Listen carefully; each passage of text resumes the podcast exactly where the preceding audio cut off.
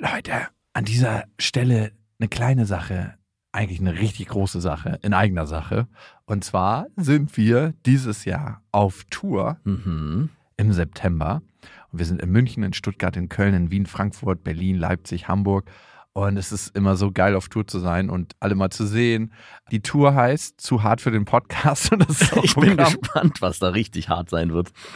Ja, also es wird viel Interaktion geben, es wird viel zum Lachen geben und die Tour oder das, was dort passiert, entsteht gemeinsam mit euch und ich finde, das ist auch die Magie. Das heißt, bei jedem Tourstop ist es irgendwie anders und Mhm. neu für uns, neu für euch und für uns ist es auf jeden Fall immer sehr, sehr magisch. Also sichert euch jetzt schon die Karten München, Stuttgart, Köln, Wien, Frankfurt, Berlin, Leipzig, Hamburg. Ab jetzt 10% härter und Tickets gibt's ab jetzt auf bestefreundinnen.de und in den Shownotes. Eins, zwei, drei. Ich habe, ich habe lieb. Nein, hat nicht Papa lieb. Weil ich das nicht so mag.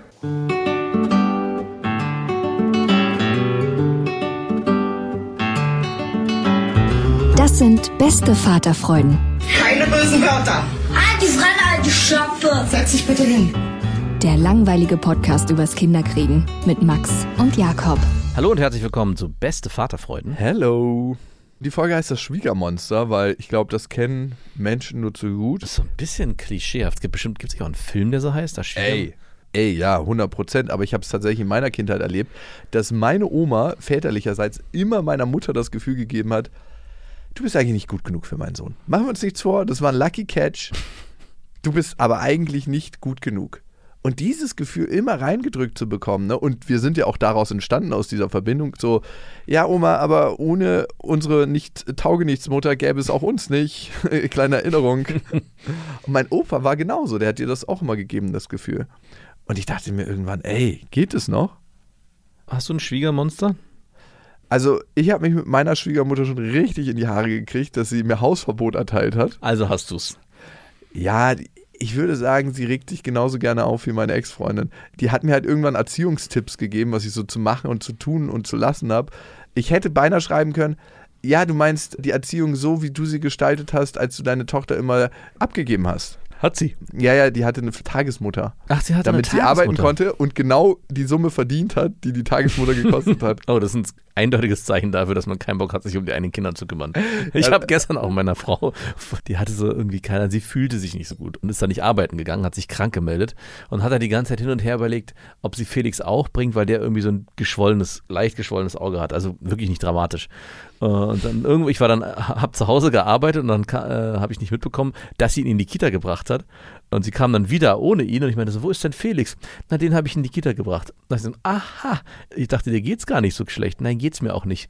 Und dann ähm, ist so eine leichte Diskussion darüber entbrannt, weil ich sie als Rabenmutter beschimpft habe und sie bräuchte sich aber auch nicht dafür rechtfertigen. Es sei völlig okay, wenn man seine Kinder mal abgibt, weil man keine Lust hat, mit ihnen Zeit zu verbringen.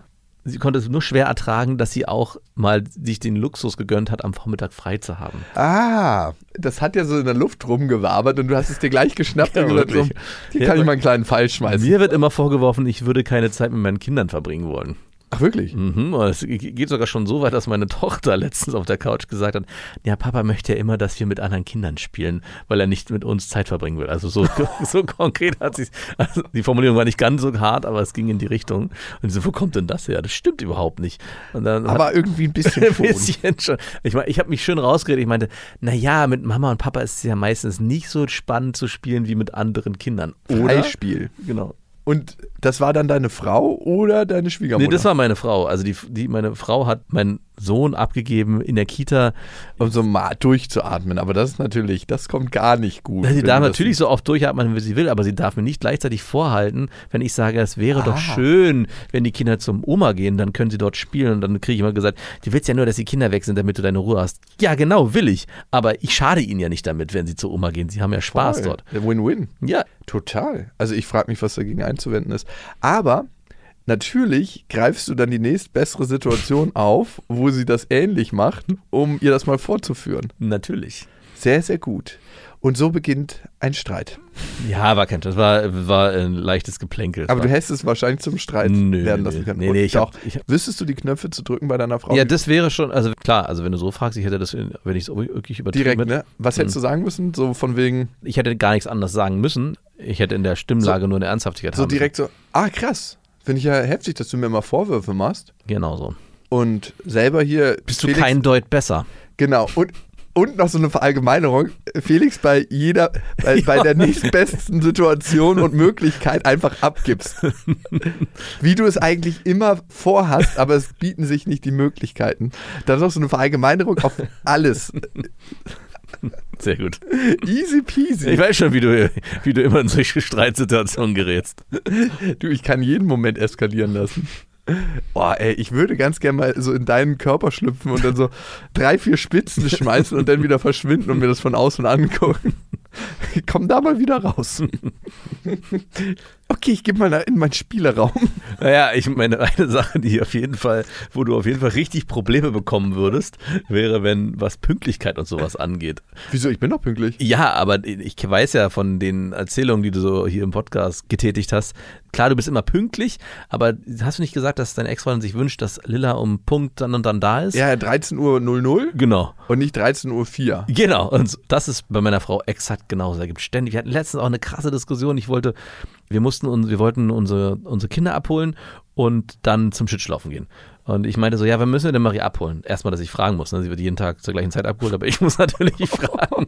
Das war schon der erste Streitpunkt. Dann hat sie es mir dann irgendwann nach dreimal lä- längerem Hin und Her hat sie es mir dann gesagt. Rück es raus, die Information. 13.40 Uhr kommt sie aus der Schule raus. Ich so, alles klar, dann müssen wir hier um fünf vor losfahren. Wir haben, keine Ahnung, drei Minuten Schule, mit dem Auto fahren wir dahin. Und sie so, nein, wir fahren hier um 20 nach los. Und ich so, was? Wir fahren um Viertel nach los. Ich so, was? Wir fahren 25 Minuten los für einen Weg, der drei Minuten dauert, bevor wir sie abholen. Ja, ich möchte früher da sein, falls sie früher rauskommt. Für solche Eventualitäten kommt überhaupt nicht in die Tüte. Was sollte denn passieren? Eine Bombendrohung oder Keine Ahnung. was denkt die sich? oh Gott, oh Gott. Aber das war eine Situation, die wir gemeinsam, ist dann auch ein Streit ausgebrochen, wo wir Oh dann Gott. Es ist doch so einfach, sich zu streiten. Ja, das ist wirklich, weil ich dann darauf gepocht habe, dass es halb wird. Und sie hat darauf gepocht, nein, wir fahren um fünf vor halb los. Ey, dann Was machen wir denn dann da noch eine Viertelstunde? Dann hat man gar keine Beziehungsthemen mehr eigentlich, gar keine Streitpunkte mehr, wenn man sich über sowas streiten kann. Krass. Ich meine, das war jetzt eine Situation, die wir gemeinsam wo Euch wir, erschaffen haben, um Genau, euch wo wir gemeinsam unsere. Tochter abholen äh, und natürlich sie volle Kontrolle hatte. Aber es gibt auch so oft Situationen, wo ich nochmal fünfmal dran erinnert werde, dass ich ja dran denken soll, dass Marie dann und dann da und dahin muss oder da und da abgeholt wird und weh, ich komme fünf Minuten zu spät. Das darf nicht passieren. Macht doch eigentlich gar nichts, oder? Mal so nicht. alleine vor dem Bus zu warten, wenn alle Kinder schon abgeholt wurden und man von der Klassenfahrt wiederkommt und sich fragt, kommen meine Eltern auch nicht abholen? Aber, aber ganz ehrlich, ich bin sogar der Meinung, dass es gar nicht schlecht Stärk. wäre, wenn Marie mal zu spät abgeholt werden würde. Dass man das mal bewusst einstreut, damit sie auch lernt, okay, es ist halt nicht immer so, dass man sich hundertprozentig auf seine Mitmenschen man kann sich nur auf sich selber verlassen. Exakt. Das hast du geile Erziehungsmethoden. Marie, was hast du daraus gelernt? Du kannst dich eben nicht hundertprozentig auf deine Eltern verlassen, obwohl du erst sechs Jahre bist und obwohl wir dich hätten pünktlich abholen können. Also wirklich, wer steht da immer eine Viertelstunde vor Ey, der Schule? ich war so ein Kind, was ganz oft zu ja, spät aber abgeholt immer. wurde. Bei dir war die Regelmäßigkeit andersherum. Das war immer so, hoffentlich kommt Mama überhaupt. Wirklich? ja, ganz oft so, auch so bei so wichtigen Sachen wie Klassenfahrt oder so. Oh, gruselig. Furchtbar für ein Kind. Ja, ja. Und dann aber auch immer in Hektik so. Ich war schon so der Letzte mit meinen zerschundenen Koffern und dann kam Mama so um die Ecke gerannt. So, ich musste nur noch schnell. Und ich so, können wir einfach ins Auto steigen? ja, ich hatte das oft. Und das war ja auch nicht so, dass du mal schnell deine Mutter auf dem Handy angerufen hast. So, Nee. hey Mama, ich komme übrigens dann und dann an. Und man musste halt bei so einem Bus, der dann über zwei, drei Stunden gefahren ist, auch mal einen Sicherheitspuffer von 20 Ja. Minuten einbauen. Ne? Das könntest du auch nachvollziehen, oder? Da, absolut. da würdest du auch mal fünf Minuten früher kommen. Sie haben doch gesagt, Sie sind um 15.30 Uhr zurück. nee, und es war oft so, dass meine Ma angerannt kam. Oder mein Vater ist auch nicht so der pünktlichste Mensch der Welt. Der ist Mhm. auch so, oh ja, aber hat schon so ein bisschen. Ich kann Unpünktlichkeit gar nicht so richtig ertragen. Nee, ich bin auch überhaupt nicht dafür, unpünktlich zu sein, gerade wenn es darum Aber geht. nicht überpünktlich. Genau, ich hasse Überpünktlichkeit. Also Hm. nicht Überpünktlichkeit, sondern wirklich dieses Polster von 10 bis 20 Minuten. Da Was passiert in dieser Zeit? Ey, das ist Und wenn du diese ganzen Polster zusammennimmst, das ist ein halbes Kinderleben. eben. Und das ist einfach mal verschwendet. Ich habe aber mittlerweile mehr verstanden, warum sie früher fährt. Warum? Weil, was glaubst du, wer denn vor der Schule schon so früh immer dort steht? die anderen Strebermuttis. anderen Strebermuttis. Und natürlich Ih. ist es wichtig, die erste Strebermutti zu sein.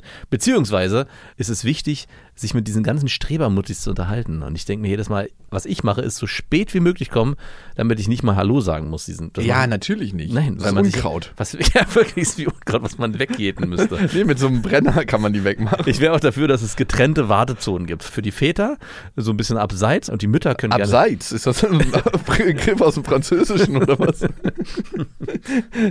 Ihr steht letztes Mal- Abseits. Letztes Mal war es auch so, dass der eine Vater, äh, eine Freundin von Marie geht auch in die Schule, der kam, ich war zu früh da, weil ich, weil meine Frau mir gesagt hat, ich, Wehe. ja, sie hat gesagt, sie, ich muss meine Tochter um. Und du sagst, du machst keinen Kuscher zu Hause. ich wusste es nicht, sie Du meinte, hättest doch einfach, wenn die sagt, hey, du fährst dann und dann los. ich verlasse mich doch darauf, wenn meine Frau mir sagt, du musst dein Kind um 13.30 Uhr abholen. Dann sage ich, okay, ich muss sie um 13.30 Uhr war abholen. 13.45 Um 13.40 Uhr.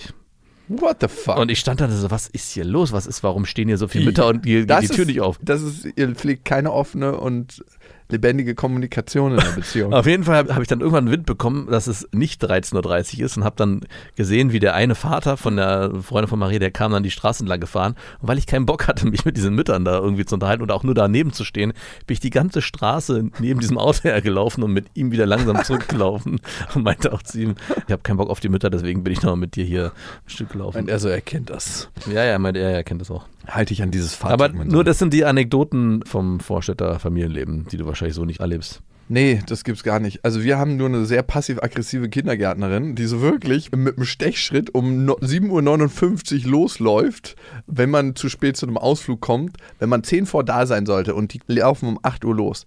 Man kommt so um 7.55 Uhr. Mhm. Läuft sie, auch wenn sie einen sieht aus der Ferne, mit so einem riesigen Marschschritt so, komm Kinder, wir gehen. Wirklich? Um 7.59 Uhr. Ja, Nein. einfach um so ein Zeichen zu setzen, mit mir nicht, die ist ultra passiv-aggressiv. Also wirklich, aber was machst du mit so einer? Und was machst du dann mit Lilla vor allem, die dann wahrscheinlich mega enttäuscht ist und die Schuld auf dich Naja, schiebt? hinterherrennen. Ja, aber sie schiebt erstmal die Schuld auf dich. Papa ist wieder zu spät, kommt dann bestimmt, oder? Du wolltest die Treppenstufen einzeln springen. Ich schieb sofort ihr Schuh in die Schuhe. Ohne Gnade. Du hast dich nicht im Windschatten gebeugt, als wir mit dem Fahrrad gefahren sind. Dein Schneeanzug hat uns aufgehalten. Du wolltest ja so warm angezogen sein. Und was sagt dann deine Tochter?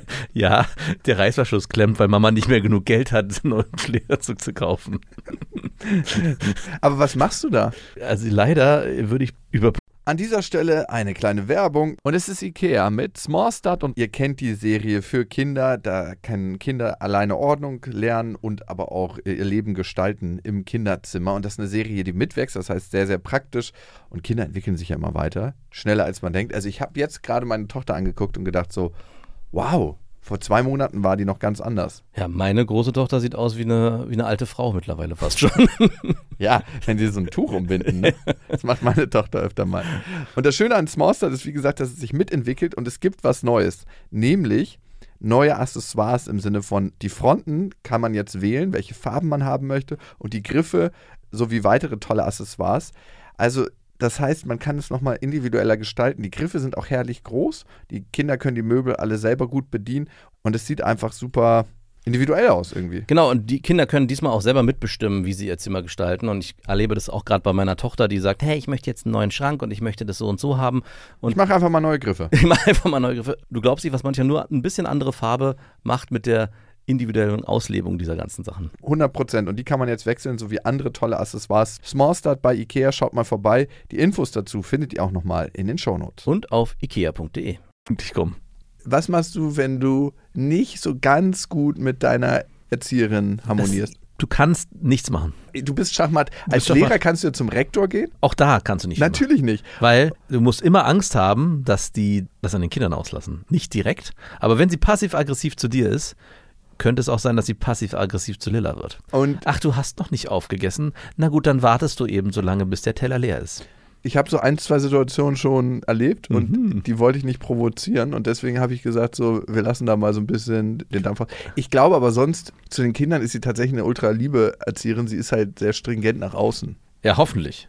Also Ja. ich glaube ja auch nicht, dass es passiert, aber ich hätte immer so eine kleine Restsorge. Das ist wahrscheinlich meine eigene Art und Weise, wie ich sowas handeln würde. Also wenn ich in der Kita wäre, wüsste ich nicht, ob ich nicht meinen Frust teilweise auch an den Kindern auslassen würde. Sorry, ich kann hier ganz schlecht trennen. Das trifft in Wirklichkeit nicht dich, aber dieser Fußtritt trifft eben doch dich. Die Ja, oder wenn das eine Kind auf Klo ist. Ich bin fertig. Ja, warte doch noch mal drei Minuten, wie heute Morgen, als du zu spät gekommen bist. Die Kacke trocknet schon. Ja, das ist schon Po- ganz wund. Psch, psch, psch, psch. Letztens war ein Kind bei uns, ne? Und die ist so alleine auf Toilette gegangen und anscheinend musste die groß. Hasse ich ja Kinder, die bei Oh, uns ey, fremde Kinder, die zu Hause- warum können die nicht zu Hause scheißen? Ja, Mann. Wirklich, ich bin sogar schon so weit gegangen, dass ich ein Kind nach Hause geschickt habe. Weil das ist, Du scheiß mal schön so aus. Du musst nur die sechs Kilometer nach Hause laufen. Viel Glück. Hier hast du ein bisschen Klopapier. Falls du an was ich auch gemacht habe, ist, wir haben einen Ausflug gemacht mit Felix und einem Freund und der hat, die hatten Schneeanzüge an und irgendwann meinte der, Da musste er sich reinkacken. der, ja, der hat, der meinte dann so, ich habe gekackert. Und ich so, ne, nicht wirklich. Oder wir waren im Auto irgendwo. Nein. Und ich bin damit mal, hab die dann ins Auto gesetzt im Schneeanzug. War ja schön bis oben mit zu. Fenster auf. Fenster auf, bin nach Hause gefahren und dann kam ich zu Hause an und die waren noch nicht da. Das heißt, ich hätte die ja normalerweise nach so einem eine Waldausflug. Genau, und ich habe die dann erstmal im Garten, wollte die noch im Garten spielen? Oh ja. Und dann habe ich noch eine halbe Stunde im Garten spielen lassen, damit ich dieses Kind zu Hause nicht sauber machen muss. Ey, natürlich nicht. Nein, natürlich. Fremdes Kackkind? Natürlich nicht. Vor allem alles, voll- ich habe mir das richtig vorgestellt, wie das überall rausquillt. Du erstmal innen drin noch einen Pudding angerührt, um das zu verstärken. Warum hat er denn Kabelbinder unten an der Hose? Schon gut. Findet das heraus. Oh Gott, das ist fast so gut wie die Füße von meinem Vater. Oh, oh, ah, ich kann nicht mehr. Oh Gott, ey, so kackende Kinder. Naja, auf jeden Fall meinte die Mutter so, ich so ganz überrascht, uh, sie sich schon selber den Po ab? Und sie so, ja, ja, das macht sie schon ganz, ganz lange. Nein. Und ich so, okay. Und du hast vorher den Po abgewischt. Oder? Nee, ich wisch bei Lilla natürlich immer, wenn sie Ja. auf Toilette war, den Po ab. Oder die Mumu. Und dann immer so, Papa, nicht tupfen. Ich will ihr da unten nicht wehtun, darum tupfe ich immer so. richtig wischen. Und ich so, okay. Sie ist immer richtig zornig, wenn ich nicht wische, weil das anscheinend dann nicht sauber wird. Ich bin immer, kennst du das nicht, dass man so vorsichtig tupft? Nee, ich meine, bin, meine Kinder beschweren sich bei mir, dass es so doll ist, weil ich ein krasser Wischer bin. so richtig Militärleutnant stumpf. Wir sind auch zu geizig und uns das weiche Klopapier zu leisten. Oder? Nein, das braucht man auch nicht. Zwei Lagen Ökopapier. Das muss man dann immer so sechsmal nehmen, damit es dick genug ist. So. Küchenkrepp. Küchengriff. Das lässt sich immer nicht runterspülen in diesen anderen Ländern. Spülst du auch in Ländern, wo es extra verboten ist, das Klopapier runterzuspülen? Nein, ich, Trotzdem ich hatte das ja zum ersten Mal letztes, vor zwei Jahren in Griechenland erlebt, dass man dort kein Klopapier. Baut eine vernünftige Kanalisation. Was, wirklich? Ich dachte, was ist das für ein Land? Ich glaube, ich werde auch nie wieder hinfahren. Wirklich? Na, es, Aber die haben starke Oliven. ja, aber es war wirklich widerlich immer dieses. Ey, mein Halbbruder Gerade im. Urlaub, Hey. alle. Sorry, aber gerade im Urlaub, alle sind gegen irgendwie auf Klo und du hast da immer. Das hast du überall in klein, Südamerika. Alle also haben dieses kleine Ding und machen da ihre. Naja. Super widerlich. Auch in Amerika? In Südamerika. Südamerika, ja, mit Sicherheit, klar. Und ja, Griechenland, Italien. Wer hat denn da damals, also hat da irgendeiner zu dünne Rohre gebaut? Naja, die Frage ist so, ist niemand auf die Idee gekommen, dass es irgendwann mal in ferner Zeit Klopapier hätte geben können? Hey, wir, wir machen die wir machen die Rohre pfennig groß. Irgendwie würde alles durchpassen. Oh Gott, oh Gott. So, zurück aus Griechenland. Wir wollten uns ja eigentlich heute um Hörermails kümmern, ne? Schwiegermonster, das erleben wir natürlich nicht selber. Wir haben ganz, ganz tolle Schwiegermutter. Ich muss sagen, du hast sehr viel Glück mit deiner Schwiegermutter. Allerdings. Die ist cool. Mhm. Also ich weiß auch, dass sie die Folge hört, deswegen muss ich das auch sagen, weil sie über meine Konten verfügt, aber Ich kann mich absolut nicht beschweren. ja, die ist so ein richtiges, ich mach das schon. Die spannt die Flügel auf und da können alle runter, wenn es regnet. Meine Schwiegermutter hat keine Flügel. die ist einfach eine Henne in der Legebatterie und die wurden ihr aus Sicherheitsgründen gestutzt. Nein, ich habe immer mal wieder Stress mit ihr, aber meistens so, wenn sie sich in Erziehungsfragen einmischen will und ich dann so eine kleine Spitze schmeiße. Ja, wie du damals, als du die Kinder die ganze Zeit abgegeben hast. Also das finde ich echt geiles Phänomen, dass sie sich eine Nanny geholt hat, die wahrscheinlich genauso viel gekostet hat, wie sie verdient hat, nahezu. Also, es war eine Tagesmutter, ne? Ja, okay. Aber trotzdem. Und das führt heute dazu, dass Lilla nicht so lange in der Kita sein soll. Ne? Also ich denke mir so, Ah. 8.30 Uhr abgeben bis 14.30 Uhr, völlig legitim. Ja. Easy. Und meine Ex-Freundin meinte immer, nein, sie soll um 12.30 Uhr abgeholt werden, dass sie da nicht so lange ist. Und sie hasst auch mittlerweile die Kita, Lilla. Und ich könnte mir vorstellen, dass es ganz viel Projektion von meiner Ex-Freundin ist. Das weiß ich nicht. Also, Danke fürs ins Rücken fallen. Ey, kannst du einfach mal so ein Typ sein, der sagt so, ja Mann, du hast recht. So wie Freundinnen, die zusammenkommen, die von einem Typen scheiße behandelt wurden und alle so, hey, ja, das war ein Arschloch. Ich hab's ja eigentlich schon immer gewusst. Aber du hast es ihm so richtig gezeigt. Und die wurden einfach so richtig einfach so abgewatscht. Und man fühlt sich so nach dem Gespräch gut, weiß aber tief innerlich, dass man selber das Arschloch ist. Ja, genau. Kannst du mal so ein Freund Das sein? gibt's hier nicht. Weil das Phänomen, dass die Kinder die Kita nicht mögen, obwohl sie sie mögen, kenne ich nur zu gut. Also egal, ob meine Tochter oder mein Sohn, das ist einfach immer wiederkehrend. Es gibt Phasen, da gehen die super gerne in die Kita und findest total toll. Und dann gibt's Phasen, wo du sie nicht in die Kita kriegst. Und was wendest du da an? Was machst du dann, um sie in die Kita zu kriegen? Ich fahre dahin und sage, ich habe dich gehört. Geht es denn schon zu Hause los? Ja, da ko- kommt einmal kurz, ich will nicht in die Kita. Und was ich ja gelernt habe von einem Kinderpsychologen, dass man dann einfach sagt, hey, heute wird es bestimmt lustig in der Kita. Und das mache ich dann auch manchmal, dass ich sage, hey, deine Freundin ist da und ihr bastelt vielleicht, vielleicht werdet ihr auch was backen und ihr bekommt das und das. Und vielleicht malt ihr auch und tanzt ein bisschen. Also ich mache ein schönes Bild auch von der Kita. Und wenn das noch nicht funktioniert, und außerdem hat Papa keine Wahl, weil er hat heute wichtige Termine. Schwarze Pädagogik?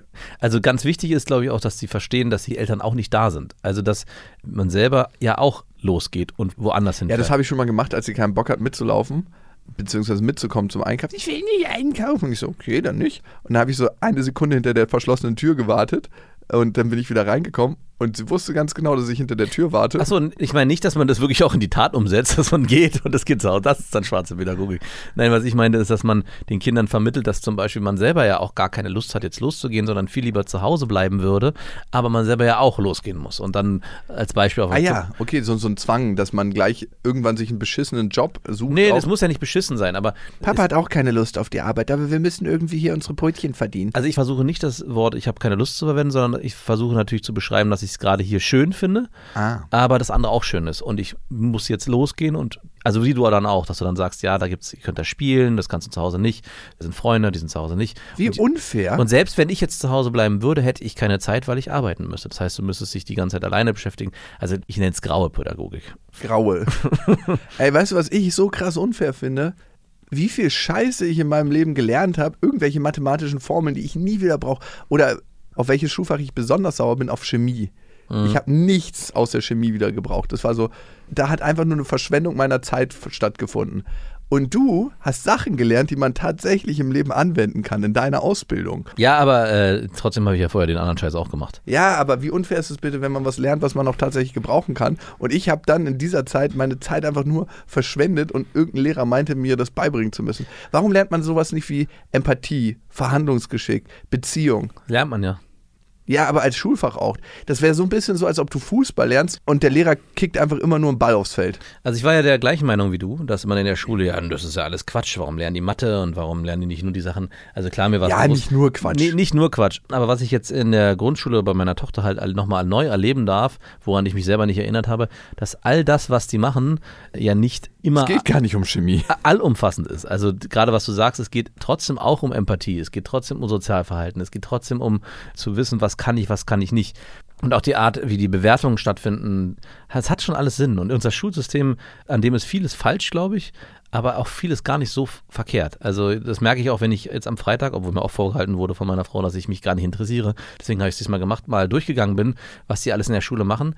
Und es ist doch schon erstaunlich, dass übergreifend geguckt wird, dass das Sinn macht, dass wenn die in Deutsch bestimmte Buchstaben lernen, dass es nicht in Mathe direkt wiederkommt, aber dass sie trotzdem übergreifend dann auch im Sachkundeunterricht von den anderen Sachen profitieren können. Und ich glaube, dadurch lernst du dann auch wiederum im Alltag, dass Inselwissen nicht, nicht unbedingt hilfreich ist im Alltag, sondern dass du immer dir aus allen Quellen möglichst viel schöpfen musst. Also es macht schon irgendwo Sinn, aber trotzdem natürlich, als ich aus der Schule rausgekommen bin, dachte ich auch so, was habe ich jetzt alles gelernt? Ich habe keine Ahnung, was in Chemie los war. Ich habe da auch irgendwie nicht richtig aufgepasst. Und ich meine, was sind die Lieblingsfächer meiner Tochter? Sport, Musik und Kunst.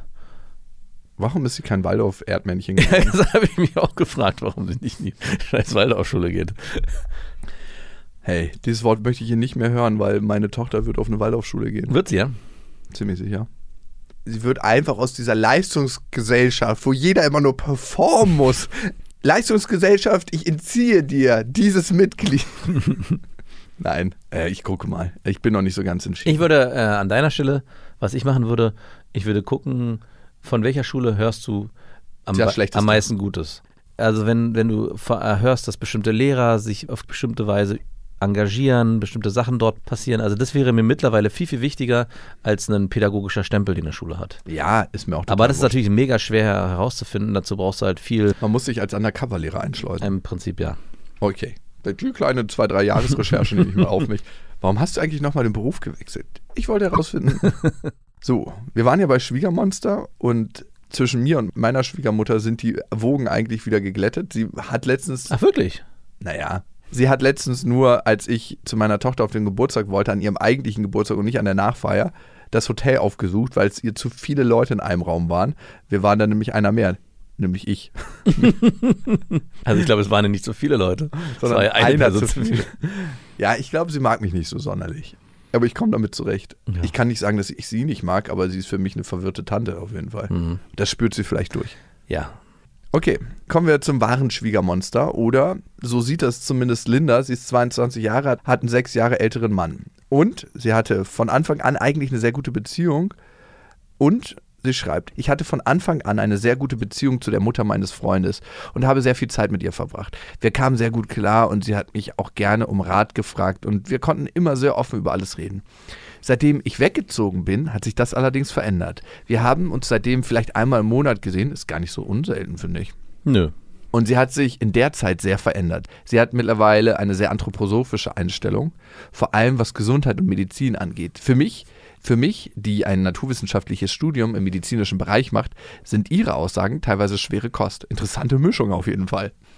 Vor sechs Monaten circa bin ich in eine hitzige Meinungsverschiedenheit mit ihr geraten und ich wusste gar nicht mehr, wie mir geschah.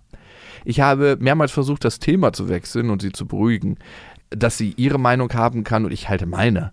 Aber das wollte sie nicht akzeptieren. Mein Freund war dabei anwesend, hat sich jedoch nur einmal kurz geäußert. Nachdem sie mir gegenüber auch laut geworden ist, habe ich beschlossen zu gehen und meine Worte zum Abschied wurden von ihr ignoriert. Zwei Wochen nach dem Konflikt mit ihr fragte sie ihn, ob er denn mit ihr in den Urlaub fahren wolle und er sagte zu, als sei nichts vorgefallen. Er sah alles, was passiert war, als nicht sonderlich schlimm an. Seine Mutter sei eben einfach speziell.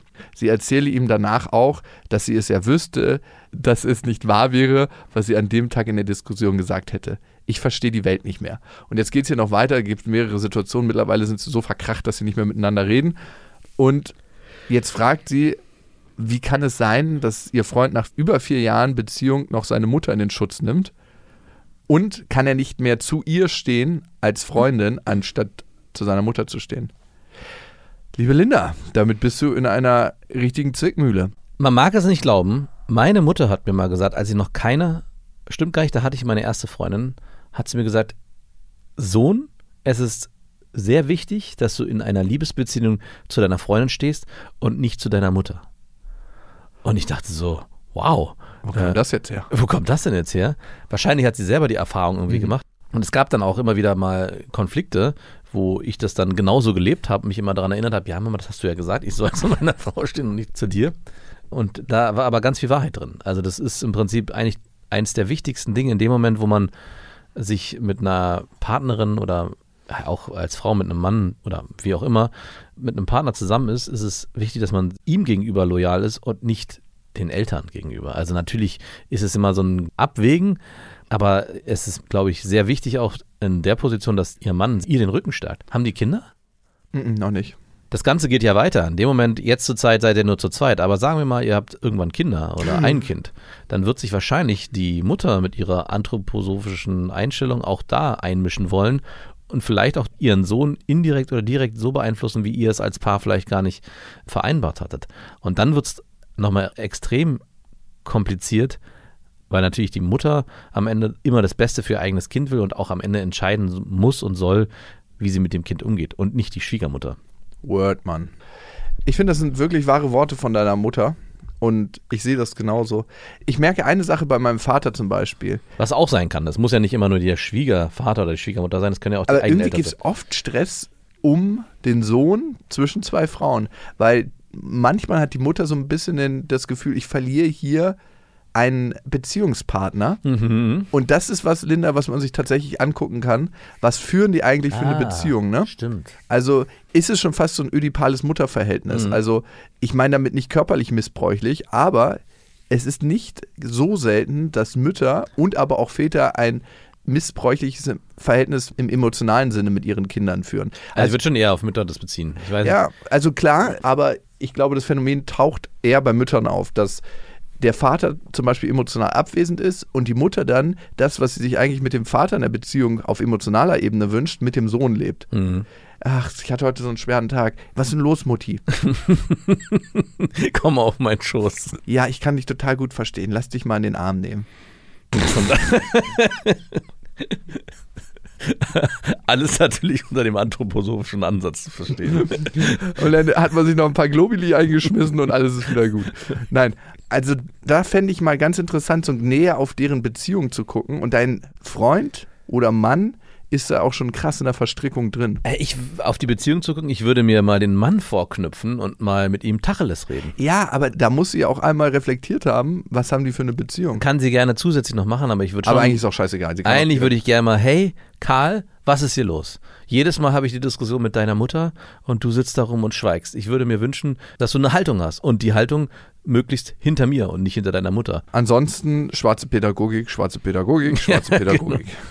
Sehe ich genauso und bin ich auch voll dabei. Also, dass er eine Haltung bezieht und dann gibt es auch keinen Kampf mehr, Nee. weil der Kampf ist dann entschieden. Weil eigentlich ist der Kampf ja zwischen Mutter und Sohn und nicht zwischen Mutter und dir. Naja, ich glaube, der Kampf wird gerade ausgetragen zwischen dir, Linda, und deiner Schwiegermutter um die Aufmerksamkeit und die Haltung deines Mannes. Mhm. Und wenn er klar Stellung bezieht, dann gibt es keinen Kampf mehr. Wenn er sagt, du, Mama, ich möchte nicht, dass ihr hier so eine Diskussion führt. Du kannst gerne deine Meinung haben. Meine Freundin hat ihre Meinung und alles ist gut. Und ich stehe am Ende zu ihrer Meinung beziehungsweise zu ihrer Haltung dazu. Und ich finde nicht, dass du sie überzeugen musst oder auch dazu drängen musst. Ich führe mit ihr eine Beziehung und fertig. Genau. Und dann, das klingelt einmal richtig im Karton. Also das klingelt bei ihr ganz oben und auch im Herzen. Es wird kurz wehtun und wird vielleicht auch das Ego ein bisschen an. Du, ich hab dich unter Schmerzen rausgepresst und jetzt das. Ist doch schön, dass sich daraus ein eigenständiger Mann entwickelt hat, Ja. der nicht in emotionaler Abhängigkeit lebt und gebückt durchs Leben geht. Kannst du stolz auf dich sein. Allerdings. Und vielleicht gibst du deinem Freund einfach diese Folge zum Hören. Hier noch kurz der Hinweis, ihr könnt uns ja abonnieren auf allen gängigen Podcast-Plattformen und auf Spotify und auf Apple Podcast könnt ihr sogar eine Bewertung hinterlassen. Darüber freuen wir uns immer sehr. Also ich bin relativ oft am Stöbern, wenn ich so einen kurzen Moment des Leerlaufes habe, dann gehe ich da hin und stöber und gucke, was da los ist und ich amüsiere mich immer wieder, was da für knallharte Bewertungen sind. Wir freuen uns auch, by the way, über gute Sachen. Speaking of, äh, wir sind auf Instagram für euch am Start, falls ihr mal den allerlangweiligsten, also Mütter- und Väter-Instagram-Kanäle sind ja von Natur aus langweilig. Das ist so, so ein ungeschriebenes Gesetz, wie wenn es regnet, wird man nass. Aber wenn ihr den allerlangweiligsten Instagram-Kanal sehen wollt, der auch unter anderem von der Frau von Max gepflegt wird, dann taucht er mal ab. Das ist wirklich, also so wenn man Einschlafstörungen hat oder so. Beste Vaterfreuden, Unterstrich Podcast oder? Nur beste Vaterfreunde. Wow. Hast Da du gesichert für uns den Moment? Ich gucke nochmal nach. So lange warst du schon nicht mehr da. Ich weiß es. Okay, du bist wirklich ein Mann der klaren Ja, Worte. beste Vaterfreunde. Wow, gut. Gut gemacht. Man merkt, wie oft wir da sind. Dass wir den bekommen haben. Oh, wir sind gestiegen. Ja, wie viel haben wir? 10.500. Das ist lächerlich. Wirklich. Wir hatten vor drei Wochen nur 10.000. So ein schlechter Fitness-Influencer bei TikTok hat 10.000. Das ist wirklich lächerlich, dagegen müssen wir was tun. Aber ich kann es auch verstehen, ich hatte auch keinen Bock, diesem langweiligen Kanal zu folgen. Aber worauf ich schon Bock habe, ist die Tour, die wir machen. Natürlich nicht mit beste Vaterfreunden, sondern mit beste Freundinnen. Und es sind schon einige Städte ausverkauft, zum Beispiel Hannover, Köln. Und bei den anderen Städten, jetzt erzeugen wir FOMO, also Fear of Missing Out, das machen immer ganz schlechte Verkäufer, sieht es auch schon so aus, als ob fast alle Karten verkauft sind. Also, falls ihr uns sehen wollt, müsst ihr jetzt schnell sein und auf bestefreundinnen.de klicken, um noch die letzten Karten zu ergattern. FOMO wäre auch, wenn wir bis in dieser Woche könnt ihr die Karten noch 5 Euro günstiger bekommen als danach. Oder letztes Jahr war es so, dass die Karten in einer Woche ausverkauft waren. Ich hasse immer diese ganzen Internetverkäufer, die wirklich so ihre Kinderweisheiten haben und mit denen arbeiten. Aber sie funktionieren ja leider. Sonst würden sie sie nicht predigen. naja, aber ich finde, sie sind immer so lu- lustig leicht zu durchschauen. Du weißt äh, eine Sache, die ich katastrophal falsch mache in der Erziehung? Äh, Nicht nur eine Sache. weiß ich nicht. Ich lasse Lilla zu wenig alleine machen. Ja. Also Ich denke nicht, oh, jetzt geht schneller, wenn, sondern ich möchte dir das Leben erleichtern. Was kann ich für sie tun? Aber nee, bei mir ist es, äh, es geht schneller, wenn. Nee, nee, bei mir ist es definitiv, das kannst du noch nicht. Das macht Papa. Oh, wirklich. Ja, und dann lasse ich sie einmal das alleine machen und es klappt so richtig hervorragend mit allem komplett und ich denke mir so, wie lange kann sie das schon? so richtig ekliger Helikoptervater. Möchtest du auf Huckepack? Die Streppen sind so schwer. Ich trage sie auch ganz oft in Ja, gut, aber das kann ich verstehen. Aber ja. ey, sie kann das so easy alleine laufen. Fünf? Wir wohnen Ja, fünf. ey, sie läuft Ja, easy. sie ist auch gewohnt, ne? Ja, Mann, natürlich. Das, Felix würde nach einer, nach dem ersten Stock so rumjammern. ja, Hm, auf jeden Ey, Fall. wirklich ohne Kommentar läuft sie da hoch. Ich denke mir manchmal, hey, jetzt hatte sie einen langen Kita-Tag, jetzt waren die schon im Wald, jetzt trage ich sie hoch und ich kann das gleich als Fitnesseinheit für mich mitnehmen. Ach, darum geht's. nee, nee, nee. Und natürlich lässt sie sich auch mal tragen, aber so eine Sachen oder selber Getränke aus dem Kühlschrank holen. Hm. Also tausend Sachen oder anziehen, Zähne putzen, klar putze ich nach oder so. Aber da bist du nicht allein. Ich glaube, da gibt es viele Eltern und ich, ich nehme mich da nicht raus, die oft ihren Kindern Sachen abnehmen, die sie eigentlich selber können. Also das beste Beispiel ist auch irgendwie am Wochenende Brötchen schmieren oder so mit Marmelade und Butter. Da sind wir so extrem, ja, was willst du? Ich schmier's dir, möchtest du was zu trinken? Dass man da auch immer so in dieser, ich bin dein Kellner und deine ganzen Bedürfnisse lasse ich gar nicht aufkommen, weil ich weiß ja, dass die irgendwann da sein werden. Also befriedige ich sie, bevor sie kommen. Und das ist auch eine Sache, die sehr schwer abzutrainieren ist. Also, dass man das Kind nicht auch mal hungern lässt, damit es merkt, ha, okay, vielleicht sollte ich was essen und nicht, bevor das aufkommt, schon dafür sorgen, dass es satt ist. Aber das Selbstwirksamkeitserleben wird natürlich krass gehemmt, ne? Ja. Und das ist die Kacke und daran will ich arbeiten einfach. Wie stehst du eigentlich zur Beschneidung? Kannst du mir gleich sagen, wir haben eine Hörermail dazu bekommen. Uns hat die Anna geschrieben und Anna schreibt, ich bin nicht ganz sicher, ob ihr jetzt ein Thema für den lang... Ich bin nicht ganz sicher, ob es jetzt ein Thema für den langweiligen oder den ultrasexuellen Podcast ist, die ich beide wirklich gerne höre, da es einfach super aufschlussreich ist, einen Blick in das Leben aus der Sicht von Männern zu bekommen. Wir sind natürlich repräsentativ für alle Männer. Wir sind diese perfekte Mischung. Wir sind an der Skala, der eine ist extrem in die eine Richtung und der andere in die andere Richtung. Und durch die Überschneidung in unseren Gesprächen decken wir komplett alle Männer ab. Ja. Es gibt keinen Mann auf dieser Welt, der sich nicht mit uns identifizieren kann. Genau darum geht es auch bei meiner Frage. Und zwar um euer bestes Stück, euren Lachs. Hä, wir sind doch bei beste Vaterfreuden. Und die damit verbundene Gefühlswelt. Folgendes. Mein Mann ist mit muslimischem Glauben aufgewachsen und ohne seine Religion jedoch wirklich zu praktizieren. Dennoch ist ihm die Beschneidung als Ritual wichtig. Unser erstes Kind war eine Tochter. Oh, ich hoffe, da war ihm die Beschneidung nicht auch wichtig. Da blieb mir die Diskussion zum Glück erspart. Jetzt bin ich allerdings ein zweites Mal mit einem Jungen schwanger. Ich bin nicht partout gegen die Beschneidung. Sie ist in vielen Ländern ja auch nicht aus religiösen, sondern hygienischen bzw. medizinischen Gründen an der Tagesordnung. Frauen finden es häufig ästhetischer und es wird gemunkelt, das Durchhaltevermögen beim Sex sei größer, wegen der fehlenden Sensibilität. Hm. Ob das nun wirklich positiv ist für den männlichen Part. Mich würde in erster Linie aber interessieren, wie man sich damit fühlt. Meiner kann mir da nicht wirklich Auskunft geben. Er kennt ja nur das Leben ohne Vorhaut und ist einfach nicht objektiv. Ich freue mich auf eure Antwort. Bis dahin. Erstmal, äh, ich weiß nicht, ob es ein Doku war oder mal so ein Artikel, den ich gelesen habe, dass ja ganz oft über das Beschneiden von Frauen gesprochen wird und dass es massiver Eingriff ist in deren Sexualität und generell. Und das ist auch so. Und trotzdem ist auch das Thema im Raum gewesen, dass auch eine Beschneidung bei Jungs genauso ein Übergriff ist und eigentlich auch eine Form der Misshandlung. Also klar, Glaube hin oder her. Am Ende wird einem Baby ein Stück Haut abgeschnitten, was er nicht unbedingt braucht. Aber trotzdem muss man sich, glaube ich, immer fragen, wie viel Schmerzen will man seinem Kind äh, zufügen? Ist das schon eine Form der Genitalverstümmelung? Eben. Und da, glaube ich, ist eher die Frage, ob du das dir von der Seite beleuchten willst, gerade Ja. wenn der muslimische Glauben für den Freund eigentlich nicht der Grund ist, sondern es eher so eine, man macht es halt Geschichte ist. Ja, und wahrscheinlich auch, und das musst du dir auch klar sein, wenn er in einem Kontext lebt, in dem der Glaube vielleicht noch ein bisschen stärker praktiziert wird, wird er von allen Männern und Müttern gefragt, ist dein Sohn beschnitten? Oder Ja. die überraschten Blicke, wenn gewickelt wird, was, dein Sohnemann ist nicht beschnitten? Und das erzeugt ja ein Gefühl und diesem Gefühl will er sich nicht aussetzen. Und da muss man eng in Verbindung stehen und einfach Schulter an Schulter. Also ihm klarzumachen, dass dir das wichtig ist und du ihm die Stärke gibst, die er dann nicht hat in der Community, in der er vielleicht ist, wenn er seinen Sohn nicht beschneiden lässt.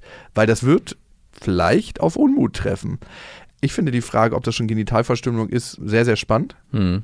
Ich habe mich viel mit weiblicher Genitalverstümmelung äh, auseinandergesetzt. Es hat nicht die Härte, das muss man einfach sagen. Absolut nicht, nein. Ne, das ist, sind nochmal zwei ganz verschiedene paar blutige Schuhe. Es ist auch nochmal ein anderer äh, Hintergrund, ne? wenn man überlegt, dass das ja bei der Frau wird ja nicht nur was weggeschnitten, sondern ich glaube, in manchen Religionen wird ja Das- auch zugenäht. Also es geht Genau, das ist das Problem. Ja. Also es wird einmal der Kitzler ganz oft weggeschnitten und innere und äußere Schamlippen und dann gibt es das Ritual in einigen Ländern oder in einigen Kulturen, dass es zugenäht wird, bis noch ein ganz kleines Loch da ist. Ich habe da eine riesen Folge zugemacht, Jakobsweg, das Monster in mir.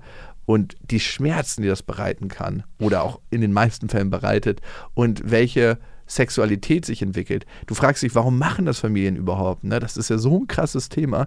Und sie machen es, weil sie wirtschaftlich Angst haben, dass die Tochter nicht verheiratet werden kann, wenn sie nicht jungfräulich in die Ehe geht. Und dieses Zunähen ist ein sicheres Ze- Zeichen dafür, dass sie das getan hat.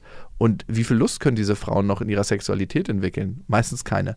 Also klar ist diese Art der Genitalverstümmelung meilenweit entfernt von dem anderen, aber man muss sich immer fragen, hat man das Recht, ungefragt jemanden etwas von seinem Körper zu entfernen, wenn es keine medizinische Indikation dafür gibt? Ja. Und ich glaube, wenn es sowas wie Gott, Jehova, Allah oder wie auch immer gibt, der hat ja die letzten 20, 30 Jahre Erdentwicklung auch mitbekommen und hat sich wahrscheinlich auch entwickelt und ist moderner geworden. Nein, machen wir uns nichts vor. Wenn es den gibt, hat er safe keinen Bock darauf, dass irgendjemandem Haut abgeschnitten wird. Also, beziehungsweise ist es ihm wahrscheinlich scheißegal, ob jemand da ein bisschen mehr Haut am Schniepel hat oder nicht. Ich glaube, das Also komm, es wird doch nicht Gott von oben gucken oder die Göttin oder wer auch immer und sagt, Junge, du gefällst mir nicht so, weil du hast doch noch ein bisschen Haut am Schniebel. Nee. Das ist ziemlich sicher. Also die Religionsgeschichte, hm, Also ich glaube, da herrscht sogar Einigkeit darüber, dass es auch bei Jungs eine Form der Genitalverstümmelung ist. Es wird halt nur nicht so krass beleuchtet, weil der Schaden, der dadurch entsteht, im Erwachsenenalter nicht ansatzweise so vorhanden ist oder so vehement ist. Ja. Aber trotzdem muss er sich fragen, wenn man ein Baby direkt äh, nach der Geburt, wird das ja, glaube ich, gemacht, mit dem Skalpell ohne Betäubung die Vorhaut wegschneidet, ist es auf jeden Fall ein prägendes Erlebnis, woran sich das, der Mann später nicht erinnern wird, bewusst. Aber trotzdem wird es in irgendeiner Form, kleines Trauma hinterlassen. denke ich auch. Und du hast ja noch eine andere Perspektive dir von uns gewünscht, ne? Wie es ist, zwecks Sensitivität. Also ich habe ein paar Kumpels, die beschnitten sind. Ich wäre auch beinahe beschnitten worden, ne? Ich habe es nie erzählt. Warum? Weil ich hatte eine Phimose. Doch, Ach das- doch, das hast du erzählt. dass mein Vater mal mit Krampf mir als Kind zeigen wollte, wie man sich die Vorhaut Mhm. wäscht. Und ich war irgendwie so vier oder fünf Jahre und mitten in der Nacht bin ich aufgewacht und hatte so einen Tennisball zwischen den Beinen, weil die Vorhaut ging nicht mehr zurück, weil die so eng war, weil ich so einen kleinen Schnieper hatte und dann war die Vorhaut zurück und dann hat sich dieser Blutballen aufgeblasen und ich musste dann ins Krankenhaus gebracht werden. Ich weiß noch genau, wie der Anschnaller so geschlossen wurde und ich so, ah! Und ich habe dann eine Vollnarkose gekriegt und die haben unter Gewalt diese Vorhaut wieder zurückgebracht, ne? Und ich bin aufgewacht und hatte so einen richtigen, so einen Lachs, der in zwei Kinderhände gepasst hätte, weil er so angeschwollen war. Und der Arzt kam nur zu mir und meinte, um ein Haar hättest du deine Vorhaut verloren. und ich so, jo, okay, kann ich darauf verzichten, habe ich mir so als kleines Kind gedacht. Aber ich war schon froh, dass ich sie nicht verloren habe. Und jeder Mann ist ja anders. Ne? Ich kann nur sagen, ich lebe quasi ohne Vorhaut, weil manche haben ja auch eine recht kurze Vorhaut, da ist es so wie ohne. Ja. Du auch, glaube ich. Nee, nicht so kurz. Okay. Ich habe den nicht mehr so richtig in Oh, Erinnerung. es tut mir wirklich leid. Wir müssen den auf Tour nochmal genauer untersuchen. Wir haben ja unsere Sauna-Sessions, da werde ich Genau. mir den nochmal zu Gemüte führen. Also ich habe, es gibt ja so, Klingt falsch, es sorry. gibt ja so, so Rüsselvorhaut, wo man Ja, so, so, so, wo so ganz viel ist. So, so ein Schnütchen, so, so ein Kussmund. Instagram-Kussmund ist das doch, oder? So ein, So ist es nicht. Aber ich kann natürlich trotzdem nicht sagen, wie es ist ohne Vorhaut, äh, weil den Unterschied kann ich nicht aufmachen. Man könnte natürlich mal sich zwingen, weiß ich, eine Woche lang immer darauf zu achten, dass sie zurückgezogen ist. Büroklammer, den einfach vielleicht so einhaken. Oder mit so einem. Gummibändchen, wo man den so. Oh, das äh, staute das Blut, glaube Ja, ich. ganz vorsichtig. Ich glaube, mit so einer Sicherheitsnadel wäre schon besser, wenn man einfach so kurz durchpiekt, das zwickt mal ganz kurz. und dann so im Bein einhakt oder in der Bauchdecke, Mhm. dass die Vorhaut zurück ist. Dann steht er auch immer. Ja, also ich kann sagen, ich lebe ja quasi ohne Vorhaut. Und ich habe jetzt natürlich auch nicht den Vergleich. Ich komme ein bisschen schwieriger, würde ich sagen, als der Durchschnitt. Mhm. Vielleicht ist es einfach, weil meine Neuronen immer feuern müssen und wissen nicht mehr, ab wann es ist eine Punani und ab wann es nur ein handelsüblicher Schlüppi. Schlüppi? Wie entsteht hier die Reibung? Ja, ich sag jetzt immer Schlüppi, wir sind hier im beste Vaterfreund und Lilla sagt immer Schlüppi. Ja, klar, Schlüppi. Natürlich. Ich muss mir mal ein paar Schlüppis kaufen. also viel wichtiger ist zu erkennen, in welcher sozialen Situation dein Mann steckt und Ausschluss aus der Gemeinschaft, Scham innerhalb der Gemeinschaft ist das krasseste Druckmittel und unser krassester Handlungsmotivator. Weil früher immer Überleben hieß, in einer Gruppe zu sein. Heute ist das nicht mehr, aber in unserem Gehirn ist es noch aktiv. Das heißt, kannst du, liebe Anna, eine so starke Untergruppe mit deinem Mann bilden, dass die äußere Gruppe nicht über euch entscheiden kann. Und das ist die Herausforderung. Und ihr wisst ja, es gibt kein richtig oder falsch. Ja, was die Vorhaut angeht, ist das wirklich so? Macht's gut. Das waren Beste Vaterfreuden mit Max und Jakob. Jetzt auf iTunes, Spotify, Deezer und YouTube. Der 7-One-Audio-Podcast-Tipp. Max, wann hast du das letzte Mal so richtig brutal offen mit jemandem geredet? Also so, dass es wirklich wehtut. Mit dir. Ja. Hier. Das sind wir, beste Freundinnen, der ultra-ehrliche Männer-Podcast. Und wir reden über Liebe, Sex, Beziehung, über alles, was eigentlich hinter verschlossenen Türen besprochen wird. Und manchmal auch über Freundschaft. Bei uns erfahrt ihr so Sachen, wie man wirklich herausfinden kann, ob man mit einer Frau zusammen sein will oder doch nur bimsen. Und warum Max Freundin gerade zumindest im Podcast einen Riesenunfall mit ihrem Pferdehänger hatte. Das eine oder andere Gedankenexperiment wird ja auch noch gemacht. Also hört rein, jeden Donnerstag gibt's beste Freundinnen überall, wo es Podcasts gibt.